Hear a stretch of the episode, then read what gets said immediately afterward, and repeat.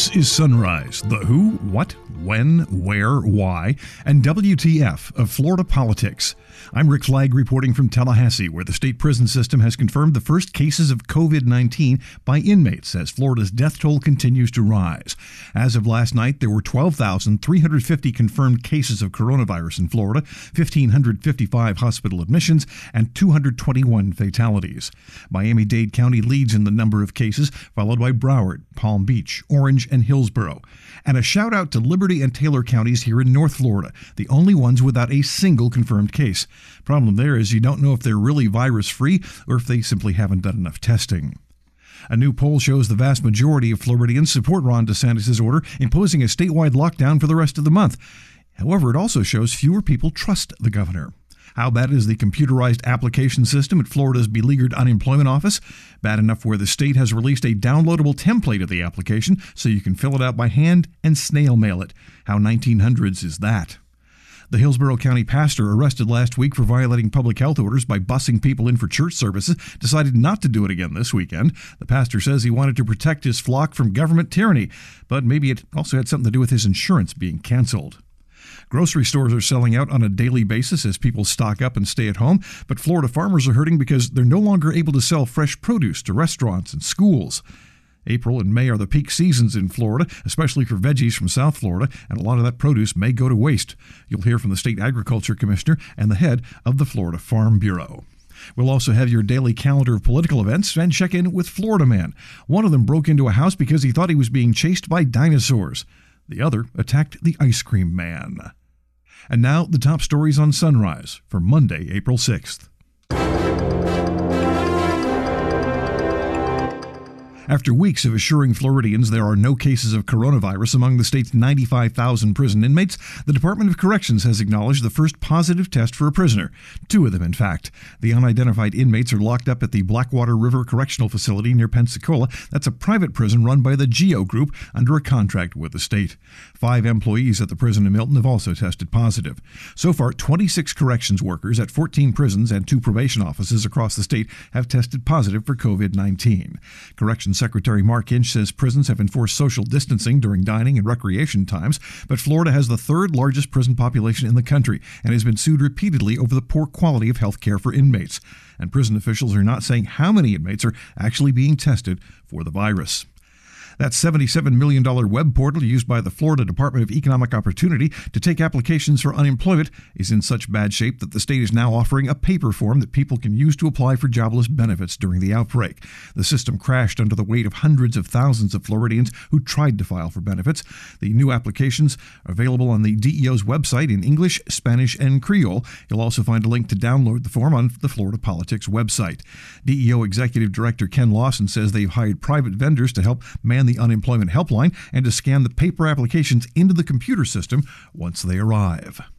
A new survey shows nearly 9 out of 10 Floridians support Governor Ron DeSantis' decision to issue a statewide stay at home order to try to limit the spread of coronavirus. Almost 86% of respondents said they supported the decision, while only 6% said they disagreed. Another 8% were unsure.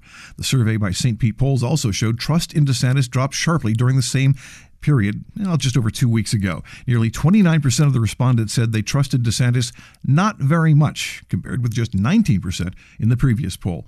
Also, 9 out of 10 people in that survey say they are worried about the virus. Nearly 70% said they're very worried, 18% somewhat worried. That poll was commissioned by Florida Politics. The Florida minister arrested last week for violating public safety orders by holding services at his megachurch kept the building closed Sunday. Rodney Howard Browne, the head pastor of the River at Tampa Bay Church, said he closed because of fear for his congregation's safety and to protect them from government tyranny. There is another reason that is nowhere near as noble but far more believable. His lawyer says they shut down because the pastor's insurance was canceled after his arrest. Next on Sunrise, a deep dive on the impact of coronavirus on Florida farmers. You'll hear from Agriculture Commissioner Nikki Fried and John Hoblick at the Florida Farm Bureau. This is Sunrise from Florida Politics. Florida farmers are being hit hard by coronavirus. John Hoblick at the Florida Farm Bureau says they're trying to figure out what to do with their crops now that all the local restaurants and schools that usually buy them are closed. In the past few weeks, three weeks to be exact, Florida Farm Bureau uh, world has been changed completely. Um, We have gone from a work from home status, but I want you to know that Florida Farm Bureau Federation has been continuing to stay very, very busy.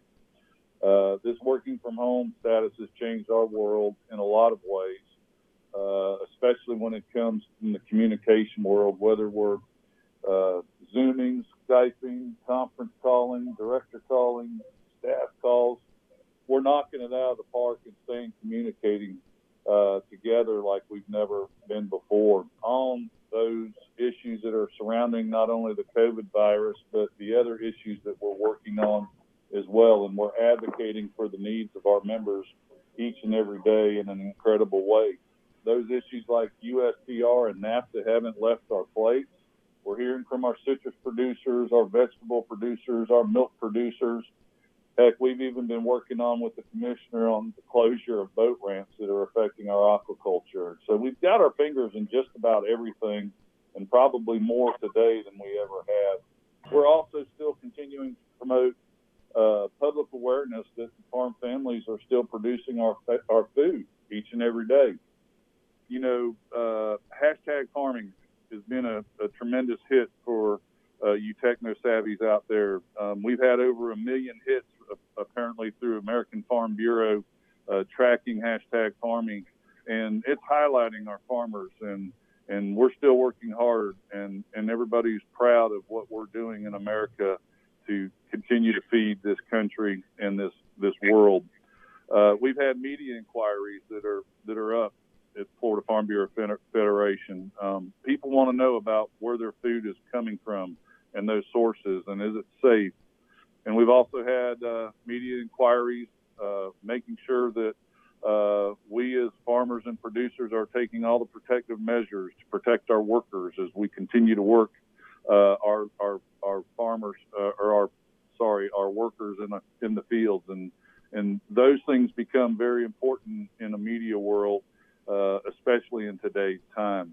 Another problem, especially for small farmers, is that the markets where they normally sell their produce are closed. Florida Agriculture Commissioner Nikki Fried says her agency is doing everything it can to find new ways for farmers to connect with customers. Every day, if there's a new issue or something that's going on, um, we have been on the phones and, and trying to triage all this because we know that these are difficult and unprecedented times. And, and many of you are just worried about keeping your family safe and keeping, obviously, your farms going uh, COVID 19 is affecting all of our lives and every corner of our economy. And we know that some producers are seeing some major decrease in demand due to restaurants and schools being closed. Our team is working tirelessly to find solutions. My priority is preventing and mitigating losses for your crops. Some of the things that we have been doing one is that we need to be gathering information to identify the supply inventory that's actually available.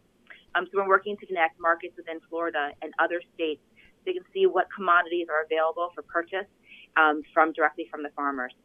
In addition, we're coordinating with other Florida state departments, like the Department of Corrections, in need of fresh foods, so they can purchase fresh from Florida.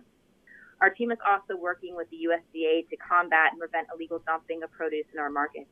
Same reason why all of us were fighting so hard against USMCA and will continue to put pressure uh, to have all of those workshops that were supposed to be uh, scheduled in April next week um, to either be done telephonically or virtually because uh, we continue to need to put pressure on stopping this illegal dumping and, and get that seasonality exemption for us. Uh, this week alone, I sent a letter to Secretary Perdue ensuring that Florida farmers are not left behind by requiring by requesting flexibility to help move Florida perishable crops quickly to food banks, school meal programs, and other federal food purchase programs.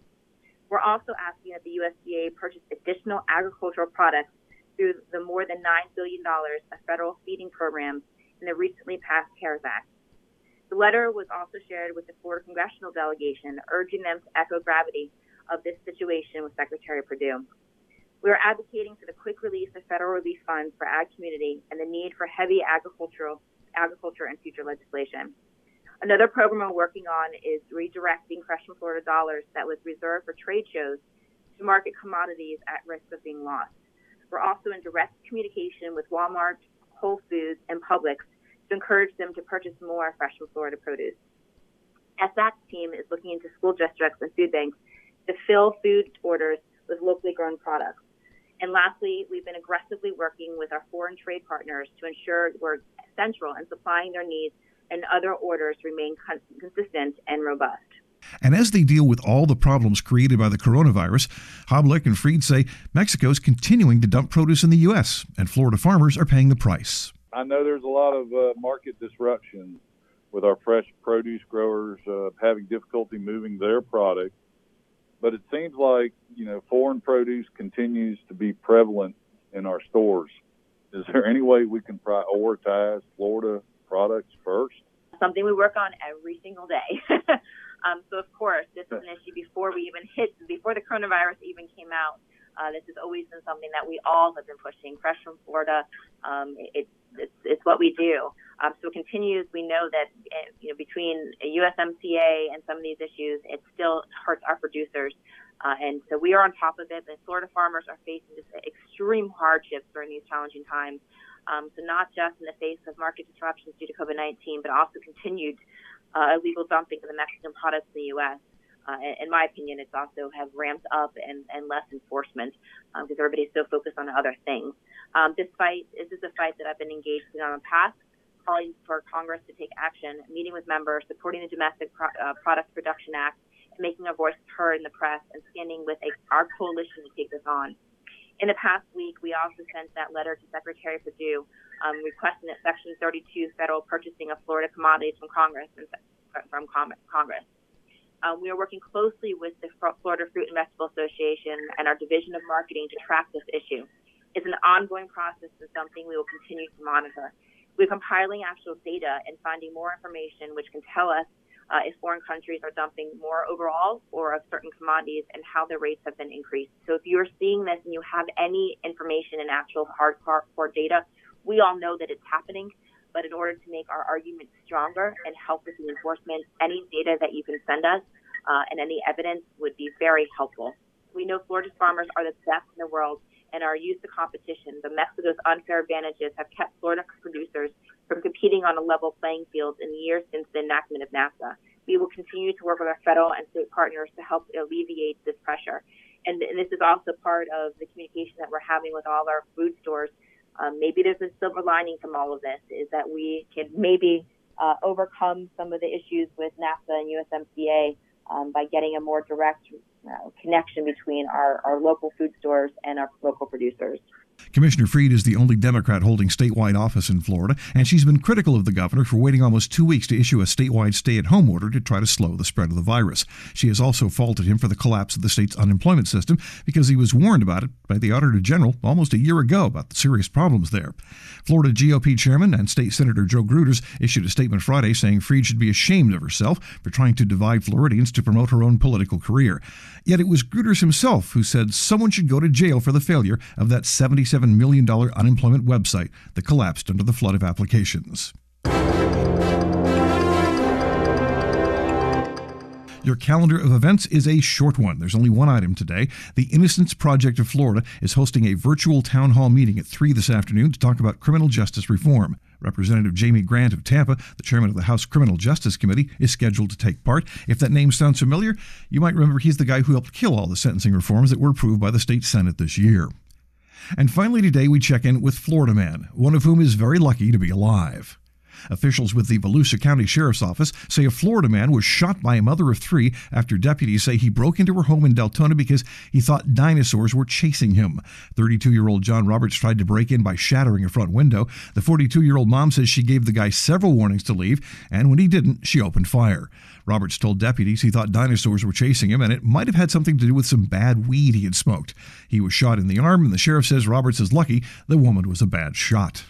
Finally, a Florida man is arrested for attacking the ice cream man. Deputies in Palm Beach County say 39 year old James Chigos was worried that a truck full of frozen treats would spread coronavirus to neighborhood kids, so he told the driver to move on. He did, but he only went around the block. At that point, deputies say Chingo stormed into the truck and pushed the 51 year old driver into a wall. He's been arrested on a charge of burglary with assault. Now, the governor has ordered bars, nightclubs, and restaurants to remain closed until the end of the month to prevent the spread of the virus, but his order does not specifically mention ice cream trucks. That's it for today's episode of Sunrise. I'm Rick Flagg in Tallahassee, inviting you to join us again tomorrow as we plumb the depths of Florida politics.